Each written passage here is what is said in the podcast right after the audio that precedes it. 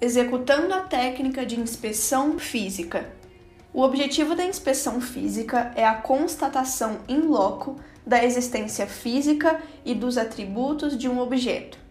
Essa técnica é aplicada sobre itens tangíveis, com a existência física, como obras, equipamentos, instalações, infraestrutura, bens, pessoas, territórios, entre outros.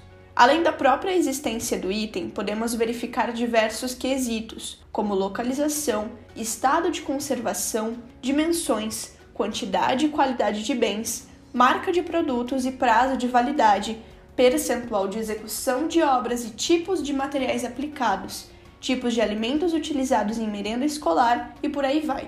As possibilidades de aplicação são diversas. Caso seja necessária, uma análise mais aprofundada do objeto estudado, outras técnicas podem ser utilizadas, como perícias ou exames laboratoriais.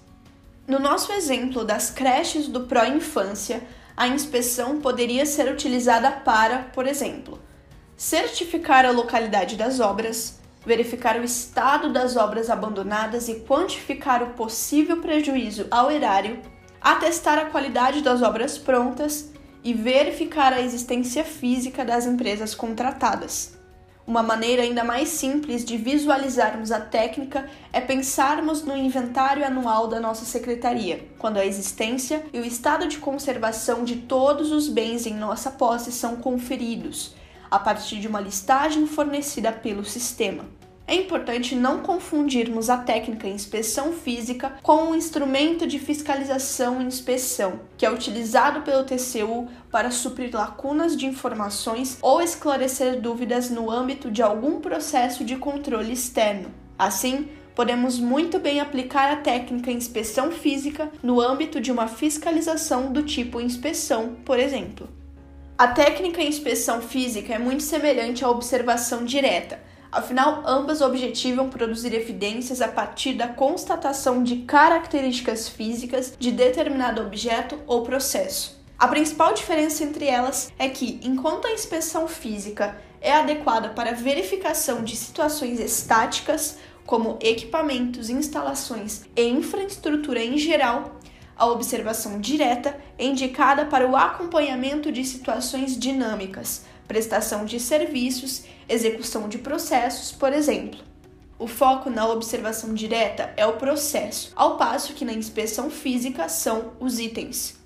Em decorrência dessa diferença principal, observamos que a inspeção física não é muito adequada para visitas exploratórias, pois em geral a equipe já possui algum conhecimento do objeto e sabe quais informações deseja coletar sobre ele, as quais estão especificadas no roteiro de inspeção. Assim, não faz muito sentido a classificação entre sistemática, com o auxílio de roteiro prévio, e assistemática, livre, sem roteiro, feita em relação à observação direta. Além disso, como a existência e os atributos de objetos não serão alterados com a mera presença da equipe de auditoria, também não há muito senso em se falar em inspeção não identificada, em que a equipe se identifica apenas após a aplicação da técnica, sobretudo porque, na maioria das vezes, os itens a serem inspecionados irão requerer a concessão de algum acesso especial. Todavia, dependendo dos objetivos da fiscalização, pode ser necessário que a técnica seja aplicada sem aviso prévio ao auditado, quando há suspeita de fraude, por exemplo. Desse modo, diminuímos o risco de que quantidades ou condições do objeto sejam alteradas antes da chegada da equipe. Quando não for essencial o elemento surpresa, agende com antecedência a realização da inspeção. Mesmo com as diferenças mencionadas acima, notamos que a inspeção física e a observação direta são muito relacionadas, compartilhando diversas características em comum. Por exemplo, nos roteiros de observação que vimos no documento referencial do TCU, técnicas de observação direta em auditoria. Na sessão passada, alguns dos itens de verificação foram formulados para a comprovação de situações estáticas. É necessário observar que, na realização das auditorias, às vezes precisamos de informações de como o processo é executado e de como são os atributos dos itens envolvidos, não havendo problema nenhum nisso. Em relação às vantagens da aplicação da técnica, assim como a observação direta, a inspeção também permite compreender o contexto do objeto de estudo, trazendo uma visão mais completa, obter a evidência diretamente sem depender de informações de terceiros, captar detalhes que às vezes passam despercebidos por quem normalmente lida com o objeto, validar as percepções e informações obtidas por meio de evidências testemunhais e documentais. Como desvantagens, a inspeção também compartilha as limitações inerentes à representatividade dos itens inspecionados em relação à população, os quais devem ser selecionados de modo a produzir resultados fidedignos com a realidade. Outro ponto de atenção é que os auditores que realizam a inspeção podem estar submetidos a subjetividades e vieses ou não estarem suficientemente treinados para sua execução. Além do necessário treinamento de quem for realizar a inspeção, observamos que é importante descrever, quando da verificação de atributos, definições de termos que possam dar margem a alguma subjetividade, como qualidade e estado de conservação, bem como eventual escala de gradação utilizada para que a aplicação da técnica tenha rigor metodológico e diminua os riscos relacionados.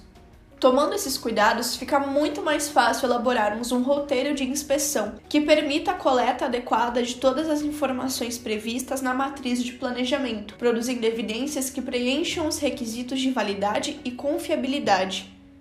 Quando o objeto de inspeção se refere a um conjunto de itens ou a itens dispersos em várias localidades, deve ser elaborado um roteiro com o intuito de padronizar as informações a serem coletadas de modo a permitir que inspeções feitas por diferentes integrantes da equipe possam ser comparadas e consolidadas.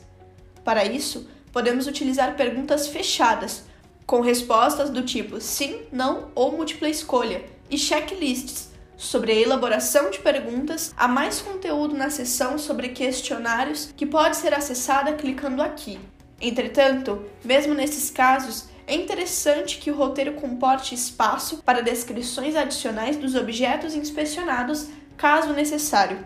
Outros cuidados mencionados sobre a execução da técnica observação direta também se aplicam para a inspeção, tais como definição e explicitação de critérios utilizados para a seleção de amostras de itens inspecionados, por exemplo, opinião de gestores especialistas, custos, distância e logística, dispersão geográfica e regionalização, indicadores de desempenho. Número de itens a serem inspecionados por cada roteiro, número máximo por volta de 50. Construção de um bom relacionamento com o auditado. Realização da técnica, preferencialmente com um mínimo de dois auditores, para evitar vieses e com participação de representante do auditado quando necessário. O principal produto da aplicação da técnica é o relatório de inspeção, em que a equipe registra as informações dos itens observados. Podemos agregar valor às informações coletadas com a inserção de tabelas, mapas, gráficos ou outras representações mediante imagens. Além disso, a equipe pode robustecer as evidências se fotografar ou filmar os itens objetos de inspeção, lembrando sempre de solicitar a autorização prévia ao auditado. Agora que já vimos com mais detalhes as técnicas de observação direta e inspeção física, você pode estar se perguntando: tá, mas como vou aplicar essas técnicas com todas essas restrições impostas pela Covid-19? Para superar essa e outras limitações, como restrição orçamentária para diárias e passagens e dispersão geográfica dos integrantes das equipes de auditoria, o TCU tem pensado em como realizar auditorias com procedimentos digitais, temas que vamos abordar a seguir. Procedimentos digitais. Para realizar observação direta e inspeção física de forma remota, podemos lançar mão primeiramente do sensoriamento remoto, que abordamos na sessão relativa às técnicas para obtenção de evidências físicas. Em inspeções físicas, em que nosso objetivo é verificar a disposição de algum objeto sobre a superfície da Terra, podemos utilizar diversos bancos de imagens de satélites, que vão desde os gratuitos com menor resolução até os pagos com alta resolução, sempre lembrando da poderosa ferramenta gratuita Google Earth Pro, que possui inclusive imagens em alto nível do solo por meio do Google Street View. Lembre-se, tenha atenção às datas de referência das imagens utilizadas. Para casos um pouco mais complexos e para observações diretas que são adequadas para avaliação de situações dinâmicas, é possível a utilização de drones, facilitada pelo fato de que hoje em dia diversas empresas prestam esse tipo de serviço. Quando o objetivo da equipe envolve a avaliação de situações que não podem ser captadas por imagens aéreas, como as que ocorrem no interior de organizações, é possível solicitar auxílio do auditado caso haja uma relação de confiança e colaboração com a equipe. Nesse contexto, algum representante do auditado poderia caminhar com o celular filmando o objeto da inspeção física ou da observação direta, orientado pela equipe em uma ligação de WhatsApp, Teams ou Skype. Nesse caso, o auditado usaria um fone de ouvido para facilitar a filmagem e a comunicação simultânea com a equipe.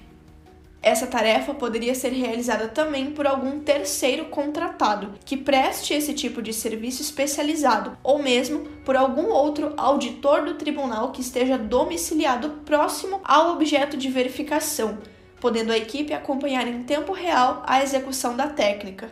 Mesmo que a execução de inspeções e observações nessa metodologia ainda esteja em experimentação, já é possível levantar alguns pontos de atenção que devemos ter. O roteiro de aplicação da técnica deve ser elaborado normalmente, de modo a orientar a equipe e o aplicador. O aplicador necessita de treinamento sobre detalhes da técnica e das evidências necessárias, de modo a minimizar possíveis interferências, tanto no ambiente quanto em vieses sobre a aplicação da técnica. A ligação de vídeo deve ser gravada para que possa robustecer as evidências coletadas. A equipe deve estar online para orientar os procedimentos do aplicador e confirmar que cada item de verificação obteve adequada visualização pela câmera. Outra possibilidade que vislumbramos é utilizar as câmeras de segurança do órgão, quando as imagens geradas permitirem alcançar os objetivos pretendidos com a aplicação da inspeção ou da observação. A equipe pode até verificar a possibilidade de obter acesso temporário às imagens em tempo real por meio de algum aplicativo utilizado para gerenciar os sistemas, escolhendo o melhor momento para aplicar a técnica. Enfim, do mesmo modo que os desafios são grandes, as possíveis soluções são diversas e aumentarão a cada dia com a evolução tecnológica. O auditor, nos dias de hoje, precisa ficar ligado. Para saber um pouco mais, consulte a seção sobre sensoriamento remoto e o site sobre boas práticas para procedimentos digitais em auditoria, que possui páginas sobre utilização de recursos tecnológicos por auditores do TCU, uso de geotecnologias e realização de inspeções físicas e observações diretas. Finalizamos assim o estudo das técnicas voltadas para a obtenção de evidências físicas. Vamos fixar o conhecimento por meio das questões a seguir.